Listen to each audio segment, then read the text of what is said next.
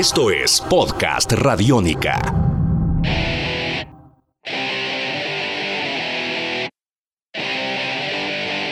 Sean bienvenidos una vez más a Podcast Radiónica. Mi nombre es Diego Londoño, arroba el fanfatal y a través de este espacio seguiremos revisando la historia del rock en Medellín a partir de las canciones, los discos, las anécdotas, los personajes y en esta oportunidad indagaremos sobre la historia de las mujeres en el rock de Medellín. Así que bienvenidos, esto es Podcast Radiónica. Radiónica. Hola, soy Sara Delgado de Medellín, soy cantante, hice parte de una banda que ahorita les cuento cuál, de pronto ya saben. La música siempre ha sido motor y parte fundamental de mi vida. Yo creo que sin música sería extraño sería otra Sara, diferente. Y pues he estado trabajando siempre como alrededor de la música, alrededor de la publicidad, que es mi carrera. Y también he trabajado en diferentes medios de comunicación alrededor de la música, programas de música en televisión, radiales. Entonces creo que tengo un panorama mental muy grande, no solo de la experiencia que tuve haciendo música y con mi banda, sino también como en, en lo que pude ver desde el otro lado. Y, y soy muy feliz por eso, es como una lección de vida que me, que me hace muy feliz. Muy bien, estamos con Sara Delgado. Ella hace música, es cantante, es rockera y es una de las quizá figuras más representativas en el rock, hablando de mujeres en la ciudad de Medellín. Entonces empecemos a hablar de eso, Sara. ¿Cómo iniciaste vos en el rock? Bueno, yo, yo escuchaba siempre canciones argentinas, siempre fui muy fanática del rock argentino y lo soy todavía. El rock siempre tuvo conmigo una conexión muy especial porque pues también admiraba muchas artistas rockeras de otras partes del mundo que llevaban una voz fuerte con sus canciones sin necesidad de, ser, de dejar de ser femeninas, que eso me parecía muy bacano en artistas como Alanis Morissette, como la chica de Cranberries, como For Non Blondes en su momento, pues como toda esa influencia noventera que hubo en mi vida, incluso es una influencia musical a nivel vocal, a nivel de composición. Para mí Alanis Morissette fue un gran referente en lo que yo empecé a hacer con la banda.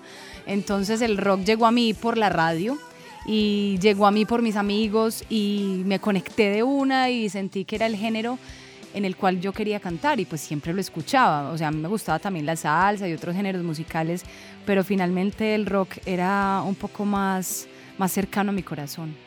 Muy bien, vos lideraste una agrupación llamada Lilith que duró muchísimo tiempo y que fue una banda representativa precisamente porque era eh, integrada por mujeres. Entonces, contemos un poco la historia de Lilith y también hablemos un poco de las dinámicas de trabajo, teniendo en cuenta que eran todas mujeres. ¿Cómo era trabajar Era muy difícil. Imagínense seis viejas reunidas. Eso es complicado, pero no. La historia de Lilith es una historia muy bonita, una historia que me acompañó durante casi 12 años de mi vida donde tuve la oportunidad de crear otra familia, porque mi banda fue también mi familia, donde pasaron muchas integrantes por esa, por esa conformación, hubo demasiadas bajistas y cambiamos varias veces de, de baterista, pero bueno, la historia inició.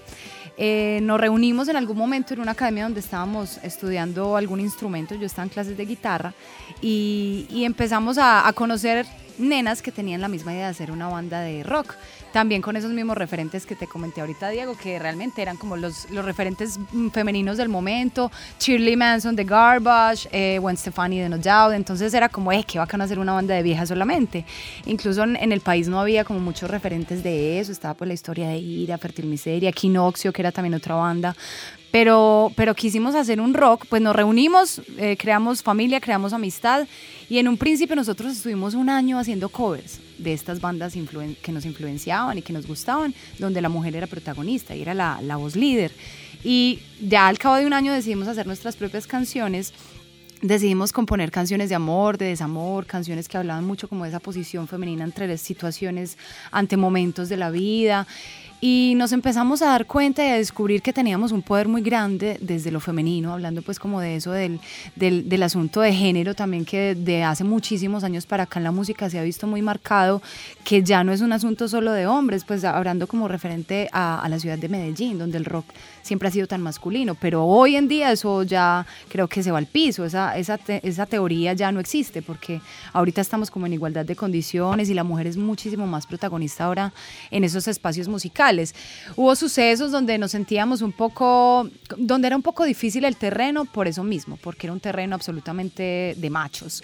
Y entrar ahí era una cuestión complicada, de mucho valor, de mucha seguridad también que teníamos que, que afrontar con esos momentos y haciendo nuestra música y, y, logrando penetrar en lugares muy, muy, muy recónditos para una mujer en, en, el rock, en festivales, en espacios, escenarios, hasta la misma credibilidad del público.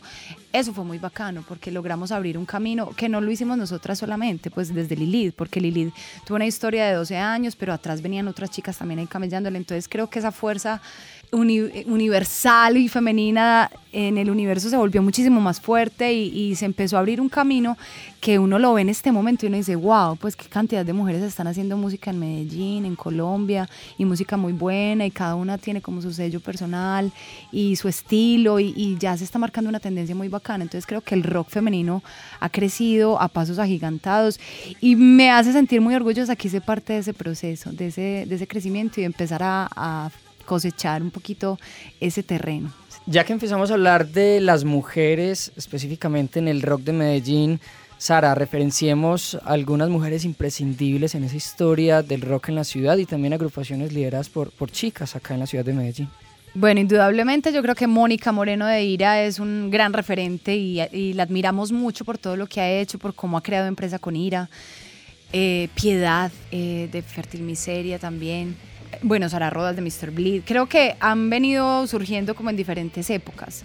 María Elena haciendo hip hop, Angélica Molina haciendo su propuesta de caramelo folk que me parece súper original, está em, Diana de Lemois, hay muchas, yo creo que en este momento no se me ocurren, pero hay demasiadas que uno dice, cada una es única y desde su voz traduce cosas y transmite cosas y hay una importancia muy grande, digamos, para el público también que sigue esas, esas nenas vocalistas.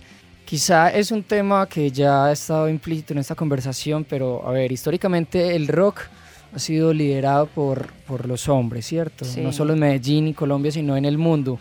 Pero ¿qué crees vos que le aporta el, el género femenino a ese rock y de pronto a ese rock también creado en la ciudad de Medellín?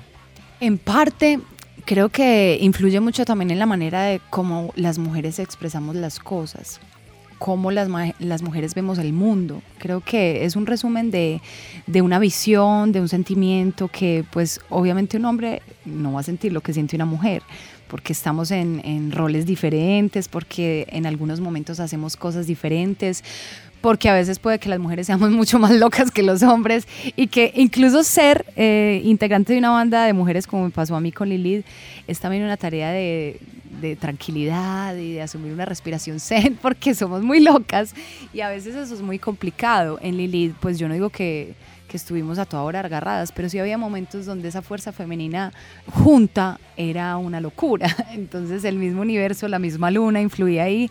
Entonces, de todas maneras, cuando, bueno, eso es, complicado, pero es muy bonito también porque es unirnos, somos una familia de mujeres haciendo música, eso yo creo que no cualquiera lo puede contar. Pero lo que tú me preguntabas es, es un aporte gigante, o sea, las mujeres las mujeres somos tesoritos del universo también y la manera como sentimos y la manera como hacemos las cosas es especial y por eso los hombres nos quieren tanto.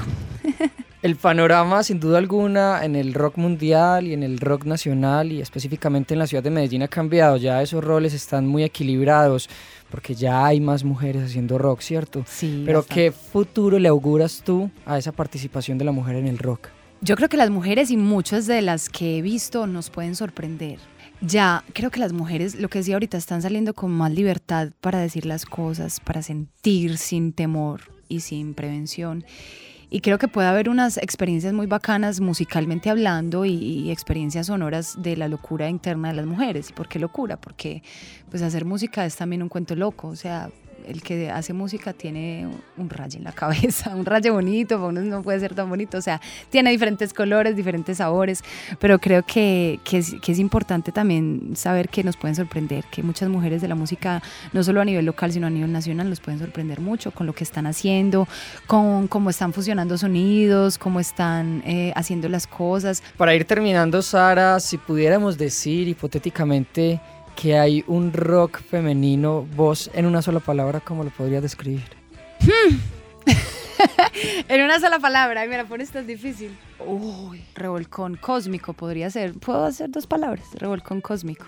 Muy bien, ella es Sara. Gracias, Sara, por hacer parte de la historia del rock en la ciudad y por construir legado al lado de tu música y tus canciones y también por hacer parte de este podcast Radiónica. Ay, muchas gracias. Los quiero de verdad y me hace muy feliz ser parte de este pedacito de Radiónica. Podcast Radiónica. Muy bien, esperamos que hayan disfrutado de este podcast dedicado a la historia de las mujeres en el rock, una historia contada a través de la voz de Sara Delgado. Nos encontramos en un nuevo podcast Radiónica con más historias acerca del rock creado en Medellín. Salva tu mundo, usa Radiónica.